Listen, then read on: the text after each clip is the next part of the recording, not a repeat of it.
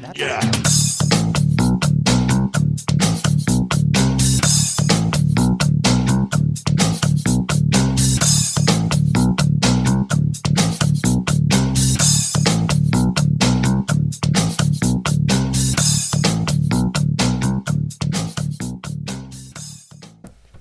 Sziasztok! Ez itt az Ittszer, a 24.hu focis podcastja, és ezúttal is két vendég van itt velem. Egyrészt Dénes Tamás, futballtörténész, az Inforádió főmunkatársa, illetve Inkei Bence, a 24.hu kultúrovatának a vezetője. Azért az, arról fogunk most beszélgetni, hogy a FIFA nem is olyan rég pár nappal ezelőtt Dohában kisorsolta a Katari labdarúgó világbajnokság csoportbeosztását, amely kapcsán felmerül a kérdés, hogy miközben minden futball szerető, de hát még azok is, akik négy évente csak egy hónapra ülnek le a, a televízió elő, hogy futballt nézenek, nyári, szabadtéri, sörözős, szurkolós programhoz szoktak, a nagy focitornák kapcsán ezúttal karácsonyi készülődés közben követhetik a mérkőzéseket.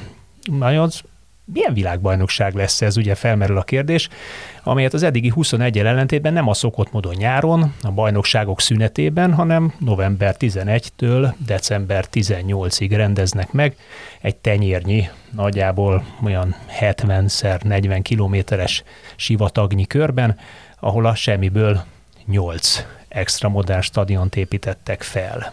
Ha egyetlen jelzővel vagy egy szűk mondatkával kellene e, illetnetek a Katari VB-t, akkor, akkor mit mondanátok, melyik, melyik jelzőt használnátok? Hát, mondjuk, ha jó indulatú vagyok, akkor az izgalmast és a bizonytalanságokkal telit, e, és remélem, hogy ha utána beszélgetünk, akkor nem a rettenetes lesz a következő jelző. Hát a szokatlant, azt meg a bizart is akár mondhatjuk. Um, hát egy biztos, hogy, hogy ez egyfajta újdonság. Mi nagyon reméljük, hogy egyszeri uh, alkalomra született ez. Nyilván a nyári kibírhatatlan meleg és a helyszínválasztás összefüggéséből abból, hogy mondjuk ebben az időszakban Katarban november és december között talán 20 és 32 fok között megáll majd a hőmérséklet. De azért a futball történelemben számos olyan ö, újítás volt, ami befolyásolta a sportág jövőjét, még akkor is, hogyha ugye az egyik legtradicionálisabb a maga szabályrendszerére folyamatosan vigyázó és óvó sportágról beszélünk. Tamás, milyen olyan újításokra emlékszel, ami, ami befolyásolta, hiszen majd aztán rátérünk arra is, hogy ez hogyan befolyásolja a VB-t, VB felkészülést. Nyilván rengeteg újításról lehet a futball kapcsán beszélni, ezek egy része szabály, alkotó jellegű, azokat szerintem most hagyjuk, mert nem az a dolog lényege. Szervezeti jellegűek voltak, és torna rendszerűek voltak. Ugye a világbajnokságok története 1930-ban kezdődött Uruguayban, amikor hosszas vita után végre úgy döntöttek az érdekeltek, hogy rendeznek világbajnokságot, mindössze négy európai csapat részvételével, tehát az európaiak többsége bolykottálta, nem tartotta elég komolynak a tornát. Ö, aztán egy ideig úgy tűnt, elég rövid ideig, hogy felváltva rendez majd Európa és Dél-Amerika.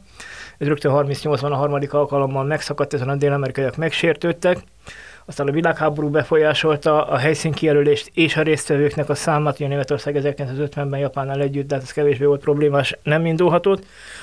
Tulajdonképpen ilyen értelemben ide vehetjük a, a lebonyolítási rendnek a folyamatos változtatását is. Tehát hát a csapatszámot, nem? Ugye az első 13 csapattól is. kezdve aztán 16 volt sokáig. A csapatszámot is, de, de ugye az első torna abszolút egyenes kieséses rendszerben zajlott a második is a harmadik is. Ö, akkor Brazíliában 1950-ben hoztak a szerintem leghülyébb szabályt, hogy ne legyen világbajnoki döntő, hanem a világbajnokság négy csapata, amely a csoport mérkőzésekbe tovább jutott, játszon egy körmérkőzést egymással. Ezért mondjuk igazából futballtörténeti szempontból a Brazília-Uruguay mérkőzést, ami ugye a Maracana drámája, azt hibát, hibás futball, világbajnoki döntőnek nevezni, mert csak a világbajnoki címről döntő mérkőzés volt és aztán számos ilyen változtatás volt, most itt vagyunk. Ugye a helyszín abszolút érdekes, Ázsia, hiszen eddig 2002 volt a kivétel, akkor ment a futballvilág Ázsiában egy kettős rendezésű világbajnokságra, Japánba és Dél-Koreába. Nagy vonalon eltekintünk most attól, hogy a dél-koreai válogatott jelentős csalással jutott el messze, de ugye az már előre vetítette azért azt, hogy nem biztos, hogy a rendező ország tovább sokáig masírozhat. Ez azért érdekes, mert azért még a mexikai VB rendezéseket is beleérte, korábban a, a világbajnok tornák rendezői domináns szerepet játszottak a tornán ugye volt a, a japán délkor, amely a délkorok végül eljutottak a négybe, tehát... Volt ott azért egy kicsit puskaropogás és segítség a háttérbe. Szegény olaszok azóta is sírnak emiatt szerintem. Meg a spanyolok meg és a, portu- a spanyolok portugálok is a, is a, a csoportban. És utána a a dél-afrikai volt a következő olyan világbajnokság, ahol a, a rendezőország várhatóan, olyan csekély szerepet játszott, mint amilyen csekély szerepet várhatóan a Katari válogatott most játszani. Hát, hogy aztán jó ez a torna, vagy nem, ezt senki nem tudja. Azért említettem a helyszínt, mert az abból a szempontból érdekes, hogy gyakorlatilag a braziliai világbajnokságig 2014-ig jellemző volt az, hogy a fő, a rendező földrész csapata dominálta a tornát, vagy nyerte meg a tornát. Ugye nyilván abban az esetben, hogyha Ázsiában volt, akkor nem nyert ázsiai válogatott, akkor nyert a, a, a brazil válogatott 2002-ben, és aztán az afrikai válogatott se nyert, bár nagyon szépen szerepelt a gánai csapat 2010-ben, de aztán Európa Amerikában először 2014-ben tudott nyerni német válogatott. Most aztán meglátjuk, hogy most ez az ázsiai helyszín, ez kinek lehet jó, az európaiaknak igen, vagy a dél-amerikaiaknak. Én azt gondolom, hogy a dél-amerikai futball struktúrája, a bajnoki rendbeosztása az kedvezőbb a világbajnoki, világbajnokság mostani időpontjához képest, mint ami az európai bajnokságok rendjét jelenti, de ez nyilván utólag majd kiderül, hogy ebben igazam volt-e. Hát annál is inkább, mert azért a dél-amerikaiaknak a, a legnagyobb sztárok többsége Európában játszik, úgyhogy őket ez uh, ilyen szempontból nem fogja uh, befolyásolni. Akadjunk le is egy pillanatra ennél a, a Momentumnál, hogy zajlanak a bajnokságok. Eddig dominánsan az volt a jellemző, vége volt a bajnokságnak, egy 6-8 hét felkészülés után mindenki neki a világbajnokságnak, vagy a kontinens tornáknak, hiszen ezt egy kalap alá vehetjük. Ezúttal azonban például a Premier League az, ahol a válogatottak, nemzeti válogatottnak zöme játszik, vagy mondhatjuk ugyanezt a Bundesligára, a La Ligára, a nagy-nagy bajnokságokra, körülbelül egy héttel a VB rajtja előtt fejezik be a bajnokságot, magyarul elmaradnak a közös nagy felkészülések. Hogyan lehet így vajon szakmailag összerakni egy csapatot? Milyen hatással lehet, milyen hatással lehet ez a játék minőségére? Hát egyrészt ugye voltak azért azok a hangok, főleg az angoloknál mindig, hogy ugye pont a szezon végén kizsigerelve érnek oda, és akkor, akkor ezért nem tudnak jól szerepelni. Tehát legalább ezek, ha optimistának akarjuk nézni, legalább ezek, erre nem lehet hivatkozni mostantól kezdve, de egyébként is gyakran mondták, hogy egy nehéz, zsúfolt, nem tudom hány meccset játszodnak egy idejében, és annak a végén mennek még plusz, akkor ez nem tesz jót. Tehát, most akkor tizenvalány forduló után friss állapotban oda Mondhatjuk, hogy ilyen szempontból jobb közös lesz. gyakorlás nélkül. Igen, viszont a közös gyakorlásra marad kevesebb idő, de egyébként ez a közös ez amúgy is az utóbbi időben ennek már egyre kisebb szerepe volt, hiszen egyre kevesebb, kevesebb a válogatott meccs, kevesebb a barátságos meccs, jóval kevesebb idő marad összerakni egy csapatot, mint, mint volt az évtizedekkel ezelőtt, amikor még ennek nagyobb rangja volt. Vagy mondjuk úgy, hogy, hogy korábban azok a, a kisebb válogatottak, vagy nemzetek csapatai, mint például a magyar, akik nagyon szigorú 6 hetes egyzőtábra kicsit még hamarabb is abba a bajnokságot, hogy jól föl tudjunk készülni, azok az elején okozhattak meglepetést a formát inkább a torna második felére építő nagy válogatottakkal szemben. Katarra mennyire lesz ez jellemző? Azért azt ne felejtsük el, hogy Katar, hogy egy példát mondja, 2015-ben rendezett egy kézilabda világbajnokságot, ahol hát mondjuk úgy finoman fogalmazva a fél, de inkább a háromnegyed csapatot külhontból hozták. A kezdő hatosnak mondjuk a teljes tagját, hogy többnyire montenegrói, bosnyák, szerb, horvát és még egy spanyol fiatalember is volt közöttük. Aztán végül csodák csodára másodikok lettek se előtte, se azóta nincs Katarban komoly kézilabda élet, nem is nagyon rúgnak labdába. Számíthatunk ilyen meglepetésre? Hát a katari válogatott, futballválogatott esetében nem. Tehát azért azt tegyük hozzá, hogy a futballnak a honosítási szabályai lényegesen szigorúbbak, mint a, a kézilabdáé. Tehát ilyen értelemben azért nem lesz világválogatott a, a katari futballcsapat. Én is egyetértek abban, hogy nem lesz hosszú közös felkészülés a válogatottaknak, és ezt inkább a középválogatottak, vagy közepes erősségű válogatottak sín, ö, szenvedhetik meg a magyar szerintem jó példa lett volna, ha kijutnánk erre, hiszen azért a 16-os ebben, meg a 20-as ebben is sokat számított az, hogy a csapat együtt tudott készülni. Erőnlétileg feltétlenül ez, ez sokat jelentett. Én arra számítok, hogy a, a, azoknál a válogatottaknál, ahol azért még nem, nem komplett a, a 23-as keret, ugye vita van még arról, hogy 23-as keret mehet vagy egy picivel több is, ott a Nemzetek Ligája az Európai csapatok esetében, tehát gyakorlatilag a nyári fázis, ahol még játszanak válogatott mérkőzéseket szeptember végéig bezárólag, az lesz gyakorlatilag az a felkészülési időszak, amikor kompletírozni kell a kereteket, a válogatottakat, és onnantól kezdve már csak sérülés esetén válogatnak. Megnéztem, hogy a legtöbb válogatott azért most a márciusi felkészülési időszakban amelyik már kijutott a világbajnokságra, azért még tett be új játékosokat, kevésbé, kevésbé próbált játékosokat, tehát itt még van azért hely a keretekben, vagy, vagy mozgó hely a keretekben, de hát azért azoknak van szerencsé, akik a bőség zavarával küzdenek. Azaz fölértékelődik az egyéni képesség a csapatjátékkal szemben? Ö, biztosan. Tehát, Hogy az egyéni kvalitás, ahol igen, vannak azért, világsztárok, azok igen, de azért megnézzük az előző, a legutóbbi VB-ket, ott is azért mindig, a, tehát ahhoz képest, hogy korábban voltak ezek a, a, a jóslatok, hogy majd most már nem el, el vagy elmúlik a nagy európai, meg, meg dél-amerikai válogatottaknak a hegemóniája, azért ezt nem láthattuk, tehát e, igazi meglepetések azért a négy közé már nem, oda már nem e, jutottak meglepetés csapatok az elmúlt években, e, tehát ilyen szempontból szerintem nem lesz változás.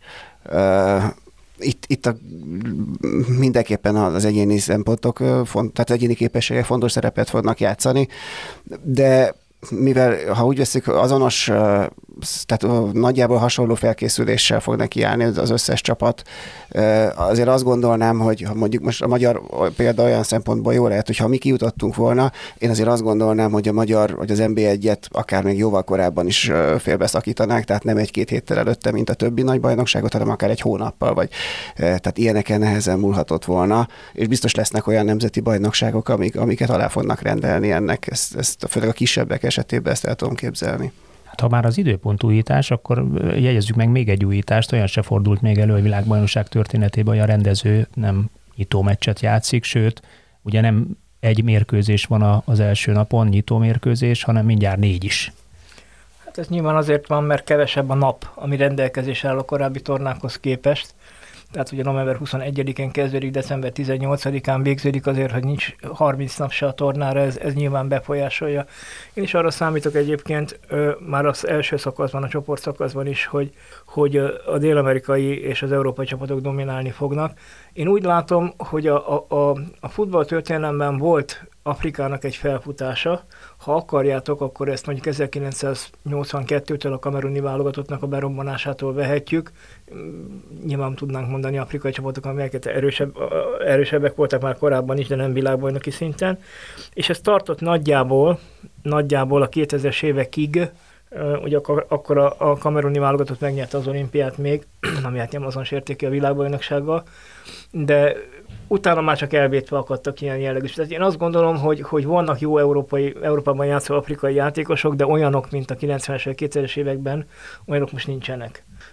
Nyilván lehet Mohamed Salahnak a példáját mondani, aki ráadásul nem lesz ott a világbajnokságon, tehát a mostani beszélgetésünk szempontjából irreleváns, de szerintem nincsenek most olyan klasszisok, mint, mint abban az időszakban voltak. A nigériai válogatott messze elmarad a, a 90-es évek nigériai válogatottjától, a kameruni válogatott meg sem közelíti azt, amikor még mondjuk a kameruni válogatott tényleg azt lehetett mondani, hogy akár, akár egy VB 8 is sem okozna döbbentes meglepetés, és az angolokkal óriási meccset vívott. Például Olaszországban 1990-ben Gerini Nekernek volt egy nagy mérkőzése ez. Az... És Szenegál? Mert hogy övék a nyitó meccs Hollandiával. Én ott voltam a dél-koreai világbajnokságon, a szenegálok játsz, szenegáliak játszottak a franciákkal, különös mérkőzés volt, mert Franciaország egy, Franciaország kettő játszott gyakorlatilag. valahogy én azt gondolom, hogy abban, amikor a csapat játék, a taktikai érettség számít, akkor, akkor valahogy az afrikai csapatok háttérbe szorulnak. Brillírozni tudnak egyénileg, de, de ez szerintem azért egy tornán kevés. A szenegáliak nem játszottak rosszul Dél-Koreában és Japánban végül, de, de azért azt hiszem, hogy ha egy igazán ütős európai csapat találkozik velük, akkor nem kezd ereszkedni.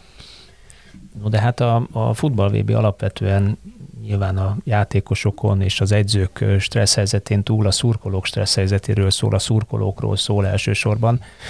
Ilyen szempontból mit vártok ettől a világbajnokságtól?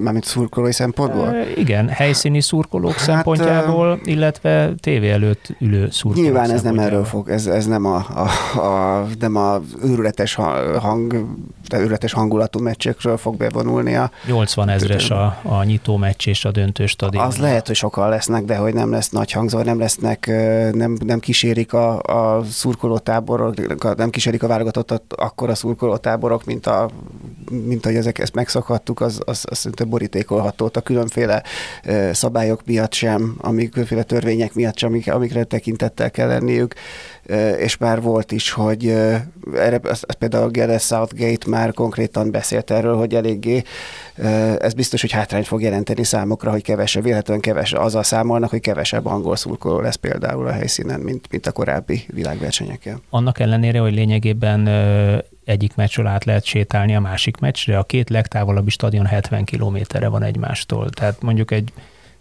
hosszú sét a mély légzésnek azért kicsit túlzás, de autóval bevágom magam egy taxiba, ott viszonylag olcsó a, a taxi, zúgy, átmegyek, már, már egy nap két meccset is simán meg tudok nézni. Hát azért általában, akik kimennek, azok a saját válogatottjukat akarják követni, úgyhogy szerintem ez nekik annyira nem, nem jelent ösztönző erőt, hogy meg tudják nézni, mondjuk, a, mondjuk maradjunk az angol szurkolóknál, megnézhetik a Szenegál-Hollandia meccset is, azt nem hiszem, hogy olyan sokakat feldob.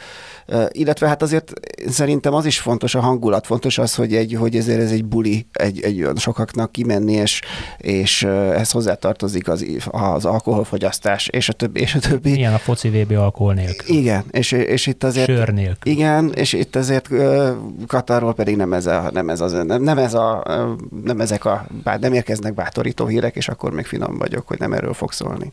Hát furcsa világbajnokság lesz, de, de azon gondolkoztam, hogy, hogy most a koronavírusos Európa-bajnokság után örüljünk, hogy tele lesznek a stadionok, meg is öröm is öröm. Tele lesznek? Szerintem igen. Szerintem Azt igen. mondod?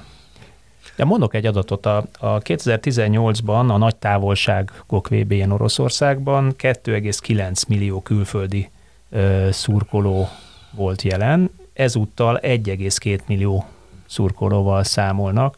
Ö, Először 1950-ben Brazíliában jutott egy millió fölé a, a nézőszám, helyszíni nézőszám. Még az is a nagy távolságok világbajnoksága volt. Ott nyilván a helyiek töltötték Igen. meg így a lelátókat. Így van, így van. Hát nem, én nem tudom. Én, én azért azt gondolom, hogy, hogy azért nem mindegyik stadion 80 ezres, tehát az ön 40. 40-es a legkisebb, 48 ezres az átlaga, a 8 stadion átlaga. Ö, szerintem Ugye a Dél-Afrikában is azért elég jó nézőszám volt, ott mondjuk nyilván szabadabb volt a, a légkörben, ami a furcsa, hogy Dél-Afrika esetében mondani, hát azért akkor már jóval túl voltunk a, a dél-afrikai történelm sötétebb korszakán, de nem, nem gondolom. Tehát azért, azért lesznek európai szurkolók is, ha nem is sokan. Nyilván Ázsiából mennek szurkolók, meglátjuk majd. Dél-amerikaiakat szerintem nem tudják visszafogni.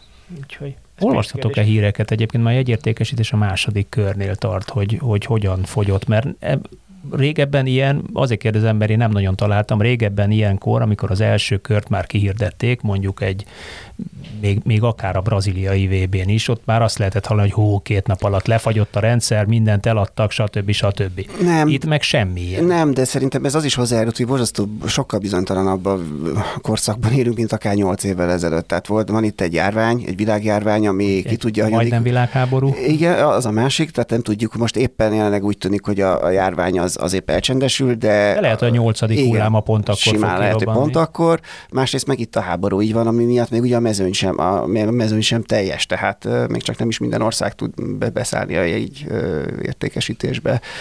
Szerintem azért ez, ez biztos, hogy van, akiket befolyásol, arról nem is beszélve, hogy, hogy, a, hogy a, itt a, még egy gazdasági válság küszöbén is vagyunk, vagy akár benne is vagyunk. Ezek szerintem mind az ellen szólnak, hogy, hogy nagy, ö, nagy üzemi egyvásárlásba kezdjenek a szurkolók. De valóban érdekes a, a, a, a stadionok távolsága. Szóval a korábbi világbajnokságokban, ugye például az újságírók esetében a FIFA kizárta azt, hogy te azonos napon ö, több mérkőzésre is akreditálja, egész egyszerűen, mert fizikailag elképzelhetetlen volt, hogy odaérje egyikről a másikra. Most, hogyha csinálnak egy jó charterbuszt mondjuk a két helyszín között, főleg, hogyha mondjuk négy meccses napról beszélünk, és nem a egymás utáni mérkőzésekről, akkor minden további nélkül lehet két meccset is megnézni egy nap. Tehát ez mondjuk javíthatja a nézőszámot, hogy nem biztos, hogy ennyi ember lesz, hanem ennyi Szorozzuk meg az 1,2 milliót kettővel. Plusz a helyi, plusz a helyi tudom, ugye a, a, a, a FIFA sorsoláson mondott, ha jól emlékszem, Infantino egy számot, hogy mennyi nézőre, helyszíni nézőre számolnak, a televízió nézők számára, vagy óriási számot mondott, azt mondom, amit akar, de a helyszíni néző, nézőkre sem mondott kicsi számot. Tehát az, azért azt valószínűleg leszögezhetjük, hogy valószínűleg a jegyeladás tekintetében nem ez lesz a, a csúcsvilágbajnokság, ugyanakkor mondjuk lehet, az kijelent azt jelenti, hogy, hogy talán egyedül a FIFA-nak óriási biznisz ez a Katari VB? Hát és mégis e, a katariaknak, de, de másnak nem igen látom. Hát ha csak nem ugye fehér elefántként szokták emlegetni azokat a stadionokat, amik ott maradnak utána tök üresen. Mondjuk a átlag 670 nézős katari bajnokság megmosolyogtató egy ekkora stadion rendszerben, nem tudom, hogy ezek, tehát ugye Japánban sem kellettek végül azok a stadionok, és direkt ugye a városon kívülre építették őket, szó volt az újrahasznosításról. Itt is van visszabontható stadion. úgyhogy mondjuk ez egy megoldás de miközben krokodilkönnyeket hullatunk a katari gazdasági állapota miatt, szerintem ki fogják bírni ezt a stadionépítést. Én inkább a FIFA gazdasági állapota miatt hullatanék krokodilkönnyeket, mert, mert azt 2014 óta látszik egy olyan tendencia, addig minden évben pozitív szaldósak voltak, 2014 óta csak a világbajnokságon zárják pozitív eredménnyel az évet. Köztes években mindig jelentős 100 millió fölötti, néha 200 millió veszteséget produkálnak. Igaz, speciál mondjuk pont a 2018-as VB után azt hiszem 1,8 milliárd dolláros bevételt produkáltak, tehát van miből amortizálódni a következő három évben, és valószínűleg ilyen szempontból jogdíj, stb. egyéb szempontjából ez a VB is ö, egy emelkedő tendenciát fog mutatni. Lehet, hogy megtaláltad azt az okot, ami miatt Infantino preferálta a két évenkénti világbajnoki rendezést, mert egyébként szakmailag nem igazán lenne indokolt. És miért éli föl a FIFA a pénzét, vagy a pénz, miért, miért kell fölé a, a VB bevételének a nyerességét a következő évek alatt? Én szerintem a FIFA egy... egy túl, nagy a, túl nagy a vízfej, hát túl, túl sokat sok fogyaszt? kell a pénz, igen, ez nyilván így van.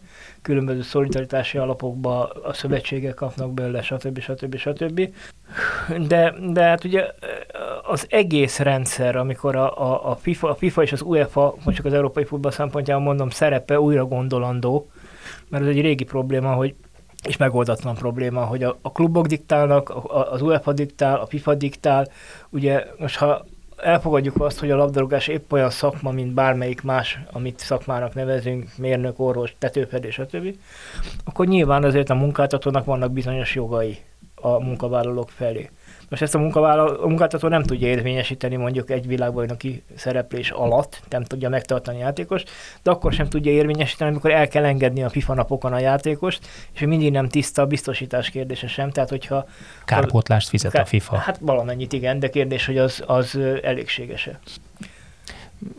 Érdekes, érdekes ez a, ez a ö, összevetés, hogy, hogy mennyire éri meg. Mindenképpen a Fradinak meg fogja érni, mert három játékosa is részt vesz a marokkói válogatott színeiben, a Mai testvérek, illetve Lajduni. A Ferencváros bankszámára tekintélyes összeg érkezik majd.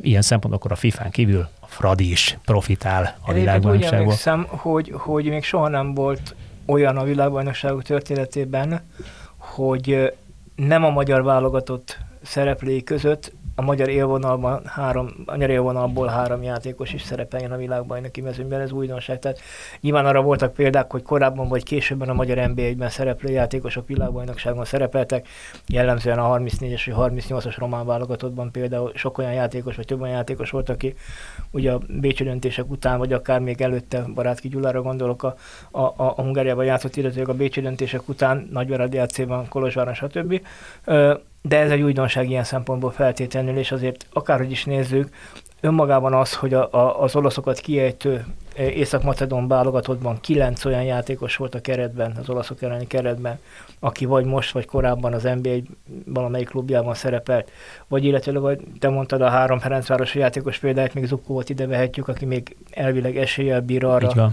hogy az ukrán válogatott tagjaként kijusson. Szóval azért ez azt jelenti, hogy azért jobb légiósok vannak, mint korábban.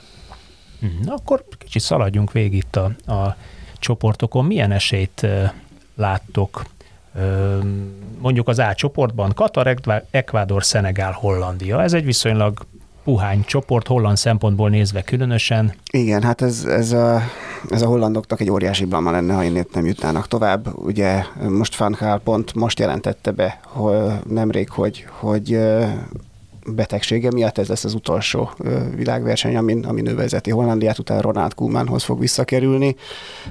A kapitányi poszt, ez a holland csapat mondjuk nem, valószínűleg nem áll rossz nevekből, de ezt a, és az EB-n egy kicsivel jobb szakmai vezetéssel messzebbre is juthatott volna, de azért azon azért szerintem sokan meglepődnénk, hogyha beleszólna a vége a legvégén a, a versenybe, de az, hogy a csoportból tovább menjen, az, az, az alap.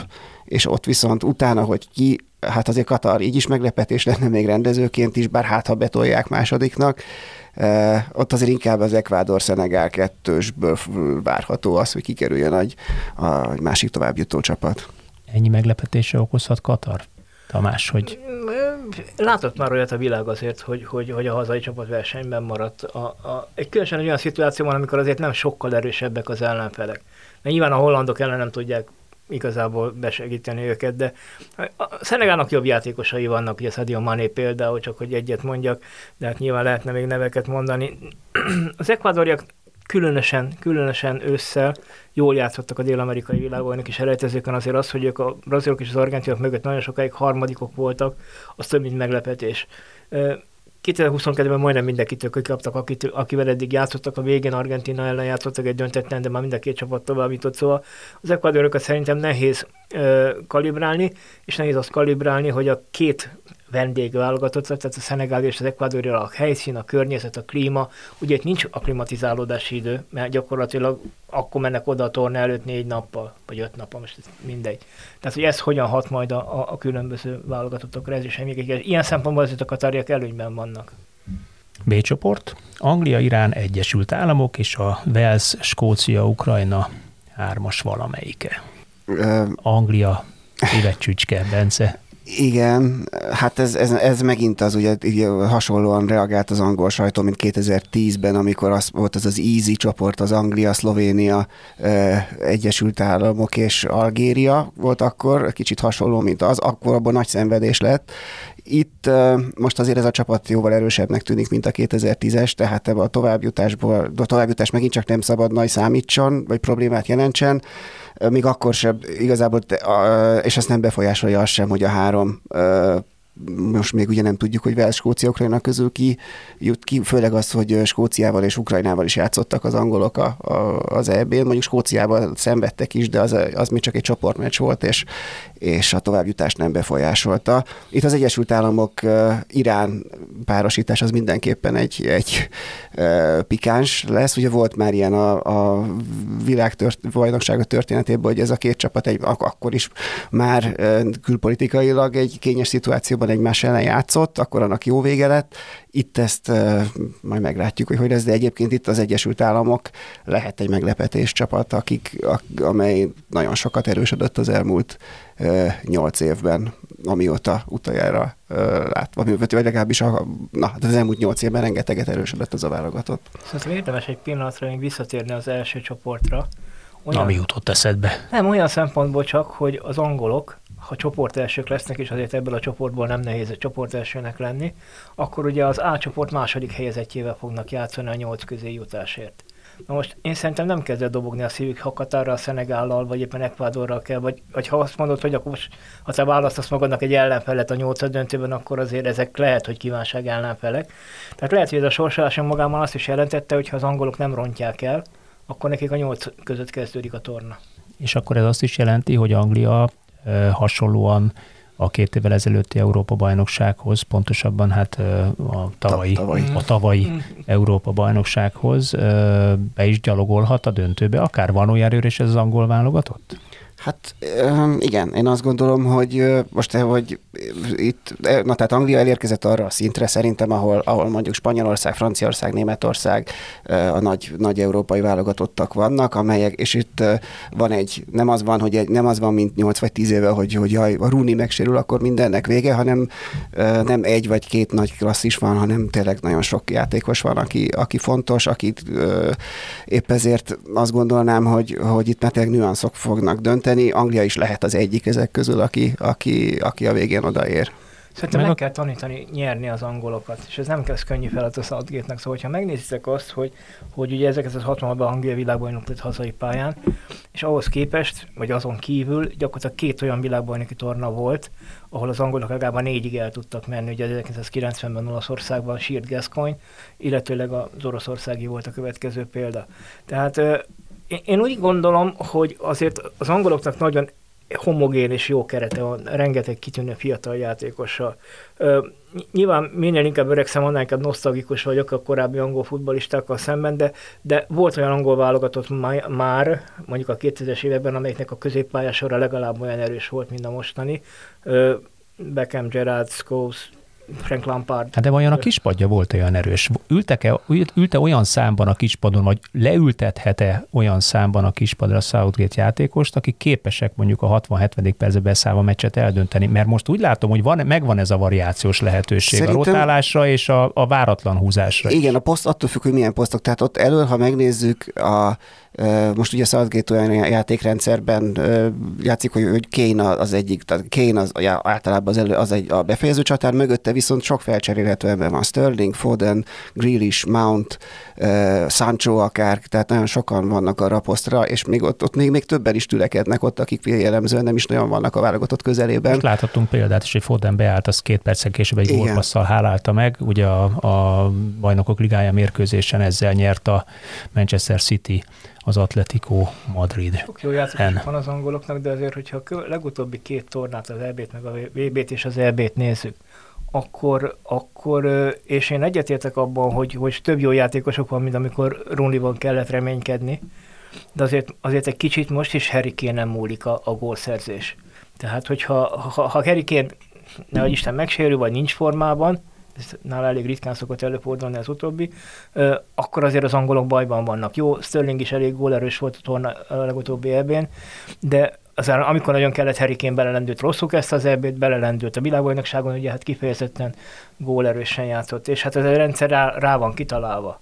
Úgyhogy azt gondolom azért, hogy rajta nagyon sok múlhat. C csoport, Argentina, Szaudarábia, Mexikó, Lengyelország. Én imádom a lengyeleket, a lengyel válogatott játékát, bár most éppen talán rajtuk csúsztunk el azon az egy döntetlenen, vagy a megnyert mérkőzés döntetlenre mentésén, hogy, hogy nem volt nagyobb esélyünk itt a VB-re való kijutásra a végén, de, de vajon tovább jutatnak most végre a csoportból? Mexikó, illetve Argentina ellenében? Szaúd-Arábia nem hiszem, hogy túl sok vizet zavarna itt. Hát azért nem tudom, azért ez biztos, hogy Szaudarábiának nem azt mondom, hogy hazai pályán játszanak, de hogy elég köz, tehát nekik, lesznek. Hát nekik ez nem annyira a közeg, biztos, hogy nem ismeretlen, ugyanúgy, mint hogy beszéltünk az átcsoportban Katar, és szerintem Szaudarábia is viszonylag e, ilyen szempontból e, segíteni fogja őt, legalábbis az első meccseken az, hogy, hogy e, ők ismerik a közeget. Nem tudom, a Lengyelország azért valahogy mindig, az utóbbi idő mindig egy, egy ilyen, úgy mentek neki az elmúlt évek tornáinak, hogy ott van Lewandowski, meg van egy csomó más európai, legalább ilyen közép, középszinten jó játékosuk, aztán mégis csalódást okoztak, úgyhogy nem érzem bennük továbbra sem. A, a, a, a válogatott most ezen a selejtező csoportban, a magyarok ellen mutattak, ugye az sem volt igazán meggyőző. Tehát itt azért Argentina és Mexikó nem egy olyan, és nem túl könnyű ellenfelek, tehát én nem mondanám, hogy a lengyelekre én sok pénzt tennék a jelen pillanatban, de persze már csak Lewandowski miatt is megérdemelnének egyszer egy Messze egy vannak szereplést. akkor még mindig a látóféle bronzérmes válogatottól. Bennem is azért az ragadt meg, és azóta is követem. Persze látósal meg Gado, ha hadd jöjjenek persze, és, de Dejna is természetesen, de mondják féle generáció a 80-as évekből. Igen, én azt gondolom, hogy a lengyeleknek akkor van reális esélyük, ha Lewandowski klubformában futballozik. Lewandowski-nak... De az egy klubnyi olyan csapat hát, kéne, a játékos kéne legyen a háta igen, mögött. De hát az, hogy, te, hogy, az, hogy tud rosszul is futballozni, azt azért láttuk mondjuk a Villarreal ellen. De az kétségtelen, hogy eddig a nagy tornák azért nem ugyanolyan gólmutatókkal zárultak az ő számára, mint a, a hosszú sorozatok. Hogy ennek az az oka, hogy itt egymás után kell a meccseket játszani, nem hiszem, mert a bajnokok ligájában vagy a német bajnokságban is három naponta kell meccseket játszani. Ugyanakkor a lengyel válogatottban gólerős, hát a selejtezőkön is gólerős, csak mondom, hát a nagy... mindig tükörsimán jutnak be általában az utóbbi tornákra. Ez így van. Ez így van. Azt ott mégsem az, hogy a mexikóiaknak is vannak jó játékosai, de a mexikói válogatott nehezebben jutott ki a világbajnoksága, mint arra számítani lehetett. Én szerintem a, a CONCACAF zónából az egyik legkönnyebb kijutni, mert ott akkor a differenciák, még akkor is, hogyha Panama végén... Hát alig van csapat. Hát ez így van. És éppen az amerikaiak írták a, a mostani utolsó fordul előtt, hogy ha, hogy ha most továbbít Amerika, akkor hosszú időre garantálja a részvételt a világbajnokság, mert a következők, hogy a rendező lesz, akkor ott lesz, utána fölviszik 48-ra, és akkor nem tud a létszámot is nem tud nem bejutni. De igen, a mexikóiak szerintem körülbelül azos játékerőt képviselnek a lengyelekkel, és akkor azon fog múlni, hogy aznap éppen kinek van, van jobb dolga. A lengyelek Oroszországban is keltettek rossz értelemben meglepetést. D csoport Franciaország, Dánia, Tunézia és Peru, Ausztrália vagy Arab Emírségek. Hát ez eléggé egy európai súlyú csoportnak tűnik, a, a franciákat ezeket nehéz elképzelni, ne jussanak tovább. Dánok kirobbanó A dánok meg igen, a, ők az elmúlt egy-két évnek a leg, egyik legjobb formában lévő csapata. Uh, igazából ilyen szempontból valószínű, hát talán Peru vagy Ausztrália az, ami még ott, hogyha ők jutnak ki a háromból, akkor meglepetést okozhat. Tunézia megint csak egy ilyen, ilyen általában ilyen masszív, de, de azon csapat, de azon túl nagyon nagy nehéz elképzelni. Nincsen, nincs az, nincsen olyan játékos állományuk, hogy, hogy belőlük kinézhessünk szerintem egy nagyon meglepetést. Amikor legutóbb Ázsiában játszották a világbajnokságot, akkor a franciák Szenegállal voltak, most Franciaországnak a Szenegálja Tunézia lesz, mert a tunéziaknál lesz jó néhány francia születési játékos is. Aki Franciaországban nevelkedett, és így ott van. is játszik. Így van, így van, tehát gyakorlatilag a francia futball, futballkultúrán nőtt fel. Ugyancsak a 2002-es világbajnoksághoz kapcsolódóan mondom, hogy a franciák önmagukat verhetik csak meg, mert ők azért hajlamosak arra, hogy összevesztenek a torna alatt és előtt az, hogy a belső harmónia milyen a csapaton belül, ez, ez erősen kétséges. Ha csak a játéktudáson múlik, akkor a franciáknak még gyakorlatilag a második csapata is világbajnoki erősségű. Tehát Mármint világbajnoki esélyes részre, erős. Ja, résztvevő, mondjuk azt, azt hittem, hogy cím erősségű. Hát nézd, egy olyan csapat, ahol mondjuk, ugye, mondjuk Griezmann, Benzema és Mbappé tud mondjuk az első három lenni. És akkor a és nem Kankú szóba se kerül, aki ugye ontja a gólokat meg a gólpasszokat Lipcsében. Így van, úgy, így van, így van. Hát ő már egyébként most márciusban játszott a válogatottban is. Azt hiszem két meccse van. Így, így van. És akkor még ott van Toma de Má, és, és még lehet, majd Giroud be, be lehet tenni, ha éppen a, a, a Milánnak a bajnoki menetelésében fontos szerepet játszik. Tehát a Pogba nagyon jó játékosok, éppen attól függ, hogy milyen kedve van játszani. Hát meg az úgy például érdekes, hogy ő akkor már hol fog játszani, szóval valószínűleg nem a Manchester Unitedben, az is egy Ugye a klubváltás nem egyszerű dolog, azt látjuk például Donnarummán, vagy látjuk jó néhány más játékoson, hogy, hogy azért az, hogy elmész egy jó csapatba, az nem, olyan, nem ezt jelenti, hogy neked az passzol, az a csapat, a könnyen be tudsz illeszkedni. Hát meg kell szokni a másik kultúrát, meg. ezt messzin is látjuk, hogy azért aki Barcelonába élt évtizedeken át, és ott nevelkedett, ott nőtt föl, átkerül egy, egy másik kultúrába, másik futballkultúrába, más játékstílusba, nem biztos, hogy ugyanúgy éli azt meg. Szerintem, a, a, szerintem Deschampsnak is a, a, az egyik gondja az, hogy, hogy nem könnyű választani a játékosok közül. Hát gondold meg, hogy ott van középső védőbe Konaté, Varan, és még lehetne Kundé, és, és még lehetne mondani a neveket, az Hernández lehet belőle vinni, bárki a, a, a jobb hátvédben, és Upamecano ugye... Bőségzavara. Abszolút. Pavár is játszik középen. Pavár, is bárhol lehet tenni. Úgyhogy, úgyhogy a franciáknak egyrészt az, az lesz nehéz, hogy kit választanak, kit visznek el, és aztán majd meglátjuk, hogy ők egymással mire mennek. De az, hogy ebből a csoportból tovább kell menniük, az nyilvánvaló. Egyébként abban csak a 2002-es párhuzamot erősít, hogy akkor Dánia akkor is, akkor is csoport, ugyanabban a csoportban voltak. Úgyhogy igen, tehát persze megbotolhatnak, de igen, tehát azért emberi számítás szerint tovább kell, hogy jussanak a franciák innen. Emberi számítás szerint a elcsoport spanyol, német, japán, Kosztarika vagy Új-Zélandból is megvan már a továbbító, előre ki lehet hirdetni nyilván a spanyolra és a németre gondolok. Hát nem lesz még egyszer Oroszország a németek számára, úgyhogy, úgyhogy, úgyhogy valószínűleg hát most... Nyilván... Hát most van egy jó kapitányuk már, aki Oroszországban már most már egy utólag lehet tudni, akkor már nem szabadott volna lövöt hagyni, mint, és na, akkor máshogy alakulhatott volna. Ez a, ez a mostani ö, csapat, ez, ez vagy sokkal erősebbnek, meg egységesebbnek tűnik. Nehéz elképzelni, hogy ebben a csoportban a németek és a spanyolok jussanak tovább. De viszont a belga, kanada, marokkó, horvát négyest az F csoportban azt egy ilyen, egy ilyen gyilkos csoportnak lehet nevezni, mert se nagyon, mondjuk a belgák persze nagyon erősek, meg a világranglista elején tanyáznak már évek óta, de hát ugye a horvátok másodikok voltak, a Marokkóra ugyanazt lehet elmondani, hogy francia kettő vagy három, és hát Kanada tükör simán hozta a, a bejutást a VB csoportkörbe, és hát ott van egy-két komoly játékos, aki Európában is bizonyít komoly csapatokban. Igen, egyébként itt szélsőséges... Okozhatnak meglepetést kanadaiak? Igen, én azt akarom mondani, hogy szélsőséges esetben itt lehet meglepetés, mert Belgium Nál én azt gondolom, hogy nekik a nagy esélyük ez, ez, ez tavaly vagy 2018-ban lett volna ennek a generációnak. Martinez én szerintem nem nagyon tudta ezt a generációváltást levezényelni, mert még mindig ott tartunk, hogy De Bruyne, Azár és rajtuk fog múlni, Lukaku ezeken fog múlni.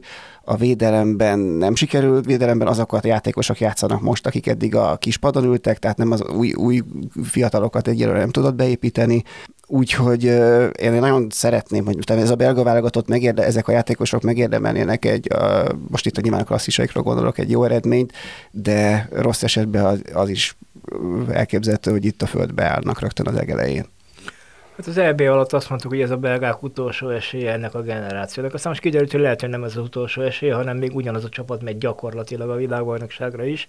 Kaptak egy azért elfogadható sorsolást, mert hát Nyilván nem lehet Belizzel és Salamó szigetekkel játszani a világbajnoki csoportműködések során.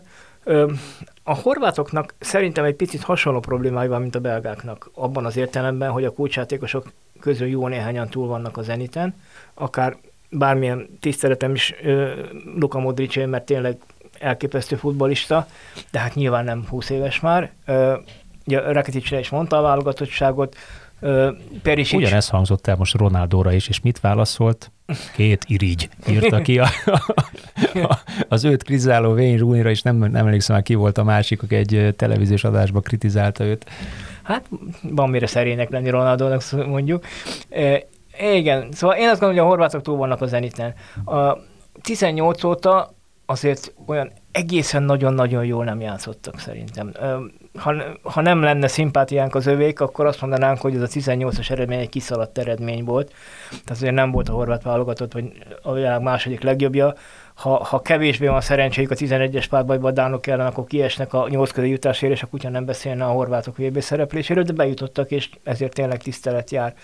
Kanada egy nagyon nagyfokú futballfejlesztést hajtott végre önálló bajnoksággal, utánpótlás programmal, tizenéves korban eladják a játékosokat Európába, Alfonso Davis világklassz, a világ egyik legjobb balhátvédje. Úgy jutottak ki, hogy te mondod tükör simán a, a, a világbajnoki mezőnybe, hogy Alfonso Davis az utolsó 6-8 mérkőzésen nem is játszott a sérülése miatt most ért vissza a Bayernbe végül. Van más BL szereplő játékosok is, úgyhogy, úgyhogy Hát nekem fáj egy kicsit a szívem a kanadaiak miatt, mert mindig eszembe jut, hogy ugye 86-ban velük játszottunk a világbajnokságon, és ők ott vannak. Utoljára nekik rúgtunk gólt. Remélem, hogy legutóbb, és nem utoljára, de... de, de Akkor lesz, aki ezért Kanadának tud szurkolni. Végre valami magyar kapcsolat. Így van. Majd meglátjuk. Hát a marokkóiak azt hiszem, hogy olyan lehet eső, lehet hó. Szóval a marokkóiak jó sorsolást kaptak ugye még az afrikai párharcban, és nem gondolnám, hogy meghatározó szereplői lennének a világban is. Ennek a belgák azok elmentek akár meddig, hogy... Tehát a, a belga csapat tulajdonképpen egy meccsen bárkit, tehát az egy eljutnak az egyenes kieséses szakaszba, ott bárkit megvernek. Ha a Courtois jó véd, Lukaku rúg elő egy gólt, vagy De Bruyne bárkinek tud egy gólpaszt adni, vagy gólt rúgni, bár, bármi lehet ott. No, G csoport, Brazília, Szerbia, Svájc, Kamerun. Hát ez a deja vu csoport. Igen, ez végre, ez, ez végre egy olyan csoportnak tűnik, ahol, ahol nem tűnik lefutatnak. A, a, itt most nem azt mondom, hogy mindenki megverhet mindenkit, de ugye a, a brazilokat leszámítva ott... Szerbek nagyon jó formában vannak. És a svájciak, svájciak is. is. Svájciak pláne, azt mondom, a svájciak egy nagyon erős csapat. Bár az EB-n is jól szerepeltek, és azóta csak tovább erősödtek a jelek szerint. Kamerun pedig egy sötét ló, de hát őket már csak ilyen futballtörténelmi okokból sem szokás leírni. Hát itt azért muszáj ugye megjegyezni, hogy az oroszországi világbajnokságon ez a két európai válogatott és a brazil együtt volt, tehát azért az nagyon ritka, szinte példátlan, hogy a csoportszakaszban megismétlődik ilyen értelemben, ez előző tornának az egyik csoportja. Senki nem mehet biztos a senki ellen szerintem. A brazilok meg... Egyetem ezt, ezt ítélitek a legnehezebb, vagy legkiszámíthatatlanabb csoport? Én a hát a következőt mondanám. Ebből a szempontból, tehát ez bizonyos szempontból kiemelkedik ez a három csapat ebből, tehát a, a, ha megnézed azt, hogy a, a csoportok, ha, ha állítasz egy esés sorrendet, és ott a harmadik helyezetteket, csoport harmadikokat megnézed, akkor szerintem itt a legerősebb a harmadik helyezett. Hát akkor nézzük meg, amit Bence mondott, a hátcsoportot, Portugália, Gána, Uruguay, Dél-Korea. Igen, tehát itt ugyebár elvileg azt mondanánk, hogy így a nevek alapján Portugália kimagaslik ebből a csoportból, de ez a portugál válogatottat én nem érzem továbbra sem meggyőzőnek. Az, hogy Ronaldo még mindig ott van. Mindenkivel képes legalább egy 0 0 döntetlen Igen, játszani. Szerintem sok, sok elemzés volt arról, hogy ő egyszerűen nem, nem tesz jót az ő jelenlételnek. Az, hogy ő, ő magá, magának vindikálja jogot, hogy ő végezzel a szabadrugásokat, amikor vannak nála jobb szabadrugás lövők. Tehát ez egész arra van kitalálva, hogy ő gól király legyen, ne arra, hogy a, a csapat jó szerepelje, miközben valószínűleg elbírná már ez a keret az ő hiányát is. Úgyhogy én azt gondolom, hogy ez a portugál csapat, ez, ez nem biztos, hogy, hogy tényleg, hát, hogy mondjam, a nevek sokkal jobb teljesítményt mutatnának, vagy, vagy predestinálnák, mint amit, amiket valójában mutat, és Uruguay, Gána, Dél-Korea, ezek mind, mind, mind erős csapatok annyira, hogy, hogy egymásra is veszélyesek legyenek, adott esetben pedig Portugáliára is, ha épp ott hasonló formában kezdik mondjuk azt a VB-t, mint ahogy, a, ahogy az EB-n, EB-n is játszottak. Az urugvaiak jók, de nagyon-nagyon nehezen jutottak ki. Az előző világbajnoksághoz képest, ugye azért Suárez négy évvel idősebb, Cavani négy évvel idősebb. Van, hogy a Fede Valverde, de, de azért az urugvai válogatottban az elmúlt négy évben olyan klasszis nem tűnt föl, aki mondjuk a, a 18-as, de megengedem a 14-es vagy 10-es Cavani-val Suárezzel felvette volna a versenyt. Hát, hát a pont most fog föltűnni. Ö, hát igen, de azért nem nagyon gyakori az, hogy az elő el, el, előtti fél évben feltűnne.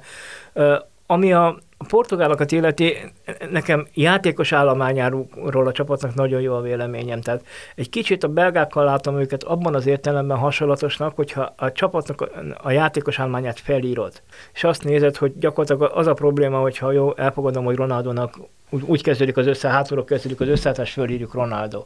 De hát ugye akkor az azt jelenti, hogy, hogy Diogo Jota vagy Jean Félix az, az kimarad rögtön, és akkor ott van Bernardo Silva, ott van Bruno Fernandes, és ott van a védelemben Cancelo, ott van a fél, ha addig nyilván fölépel Ruben Dias, tehát ö, ott van a Paris Saint-Germain bal hátvédje még ö, és még Pepe is ott van. És hát agyorul mindenkit, aki szembe jön, tehát azzal nincs probléma. De mondjuk azért Pepe arra feltétlenül alkalmas, hogy a mérhetetlen rutinjával oda tudjon állni, és bárkibe bele tudjon rúgni. De skrupulus nélkül. De hát azért azt gondolom, hogy abban egyetértünk, hogy Szegére ez már ráéget nem, szerintem. Nem, de jó védő, szóval Abszolút, persze. Csak zrikáló, bocs, persze. Pepe. De hát érted, ő még olyan korba futballozott, amikor még haja is volt száz, szóval már több évtizedes pályafutása mögötte. De, de, de szóval igen, a portugáloknak az a kérdés, hogy ki tud ez a, ez a jár, egyéni tudás jönni a, a mérkőzéseken. Vagy talál ez a két válogatott, vagy bármelyik, mert a belgákról is mm. beszéltünk, mondjuk több évre visszamegyek a portugálokra, és mondjuk egy olyan egyzőt, aki egy ilyen e, kreatív támadó futballistákat tartalmazó keretből képes egy, egy jobb minőségű játékot kihozni adná, mint például a portugálokból, akik többségében ugye kivárásra játszó második szándékú futballt játszanak, ugye ezt megtapasztaltuk mi is, vezettünk ellenük, még a végén majdnem tovább is jutottunk. Hát igen, de igen. Vagy és... ki is ejtettük, bocsánat, őket ugye az előző kettővel ezelőtti ebén, ha Eleknek a kapufája ott kicsit befele pattan, nem kifele, akkor Portugália viszontlátásra, és most nem Európa bajnok, se Cristiano Ronaldo, se a portugál igen, válogatott. Szerintem a mostani játékos állomány erősebb, mint az Európa bajnoki mm-hmm. válogatott cél volt, különösen a csatárposztokon. És hát az, hogy találnak egy olyan kapitányt, nem lesz kapitányváltás nagy valószínűség. Igen, nem, hát Santos marad, és szerintem ez pont ellenük szólt. Tehát ott láttuk, hogy szerintem ő neki egy olyan kapitány volt, akinek jobban feküdt egy, egy gyengébb keretből összerakni egy ilyen nagyon defenzív csapatot, mint 2016-ban. Az láthatóan jóval kevésbé megy neki, hogy ilyen igazi világklasszisokból, világklasszis támadókból összerakjon egy, egy, egy, egy igazán ütőképes csapatot. Vagy nincs elég ideje, Igen. mondja, hogy összeszervezze, ezt ki tudja, mivel magyarázza. No, figyeljetek ide, van még egy érdekes kérdésem, vagy én annak gondolom, aztán meglátjuk, hogy az lesz-e. Eddig nyolc nemzet nyert világbajnoki címet. Van esély arra, hogy újonc legyen a 2022. december 18-án egy, egy újonc nemzetjátékos, a csapatkapitánya tartsa feje fölé a kupát? Az esély mindig megvan. Soroljuk föl. Brazília, Németország, Olaszország, Argentina, Anglia, Franciaország, Spanyolország, Uruguay. Ők nyertek eddig. Az esély mindig megvan, de én azt gondolom, hogy, hogy abban nagyjából egyetértünk, hogy, hogy világcsodának kéne ahhoz történnie, hogy ne európai vagy dél-amerikai válogatott nyerje a világbajnokságot. Ha dél-amerikai válogatott nyerje a világbajnokságot, akkor Brazília, Argentina, Uruguay többszörös győztes mindegyik, tehát a dél ebből a kalapból megint kivehetjük. Marad Európa. Az európaiak közül, akiket felsoroltál és nyertek már világbajnoki címet, azok most ezen a mérkőzésen nem játszanak, maradnak nagyjából a belgák, akik... Dánia. És marad Dánia. És Portugália. És Portugália, így van. A, Dáno, a Dánokat én, én nagyon sokra tartom, és ahogy az EB a VB selejtezőket végigjátszották, hogy gyakorlatilag, ha jól emlékszem, hogy bocsánat, hanem az utolsó meccsükön kaptak először gólt, az impresszív volt nagyon. Ennek ellenére azt mondom, hogy a Dán válogatott egyelőre csatárposzton elmarad a legszűkebb világ elittől. Nincs olyan csatára a Dánoknak ma, aki, aki hát most nyilván tudnátok kontrázom mondani a, kül, a, a paralel válogatott, vagy az ellenfél válogatott olyanokat, akikről azt mondta, hogy azért nagy valószínűséggel a három meccsen két gólt fog rugni. Ilyen nincs a Dánoknál. meglátjuk majd. Nyilván egy ferítél lenne, hogy Eriksennek valami óriási világbajnoksága lenne, és akkor azt, azt, azt majd meg, megkönnyezzük és megünnepeljük, de én a belgákat és a, a, a, a portugálokat ha már így van, akkor világ, sanszosabbnak érzem, de az egy nagyon jó gondolat volt szerintem, hogy, hogy a portugálok akkor tudnak ö, világbajnoki címet nyerni, vagy akár a négybe bemenni, ha Cristiano Ronaldo megfelelő szerénységet tanít, de ő tanúsít. Igen, én, én ehhez én sem tudok mit hozzátenni. Ezek, tehát a többieket most elnézve Horvátország, Szerbia, Lengyelország, vagy a többi európai válogatottról beszélünk, Svájc, hát esetleg még Hollandia talán, de nem, nem nagyon meglepő lenne, hogyha ez most történne. Tehát ez a, ez a holland csapat, ez nem olyan erős, mint a korábbi nagy generációk. No, én akkor mondjatok. Én, én azért, az, ja mondjunk. Mondom. Mondjatok, mondjatok egy-egy, egy-egy válogatottat, aki szerintetek a végén révbe ér, vagy esetleg még egyet, akiért megszorítotok. Hát a franciáknak szorítok, hát, és az évbe is érhet. Én hát minden, akkor neked mi... ugyanaz, mint a kettő. A brazilokkal gondjaim vannak, tehát a brazilok az elmúlt idő 2002 óta mindig valami elcsúsznak. Hát nyilván nincs Magyarországon ember, aki ne szeretné a brazil futballt, és, és azért az, hogy ezek a mostani játékosok, akik vannak a brazil válogatottban, ezt azt hiszem Attila veled már beszéltük egyszer, hogy, hogy a mi ifjúkorunkban brazil, a brazil futball egyik jellemzője az volt, hogy a válogatott kulcsemberei a maguk posztján a világ tíz legjobb játékosa között voltak szinte kivétel nélkül most talán még Neymar sem tartozik oda, és azért a brazil válogatott számomra meglepetés, hogy mennyire simán kijutott a, a, a világbajnokságra. Tehát a brazilokat én azért meglepetésnek venném, ha világbajnoki címet nyernének. Beszéltünk arról, hogy, hogy az utolsó esélye néhány válogatottnak, hát Messinek is az utolsó esélye, én azt gondolom, bár Oroszországban is azt hittem, hogy ez volt az utolsó esélye. De mindegy, az, az argentin válogatottnak ugyancsak. Én a franciáknak szurkolok, és a németekből bármit kinézek. Hát ehhez tudok csatlakozni, én az angoloknak szurkolok, de a németekből én is bármit kinézek. Tehát én is én ezt a kettőt mondanám. No, én meg nem nyilatkozom erről, mert ebben a témában, a VB-ről még egészen biztos, hogy a következő 6-7 hónapban beszélgetni fogunk. Köszönöm, hogy itt voltatok velünk, köszönöm a vendégeknek, és remélem jövő héten is csatlakoztok hozzánk, kedves hallgatók, csatlakozzatok, mert új témával jövünk, és megpróbálunk érdekes futballtörténeteket mondani nektek. Sziasztok! Sziasztok! Sziasztok!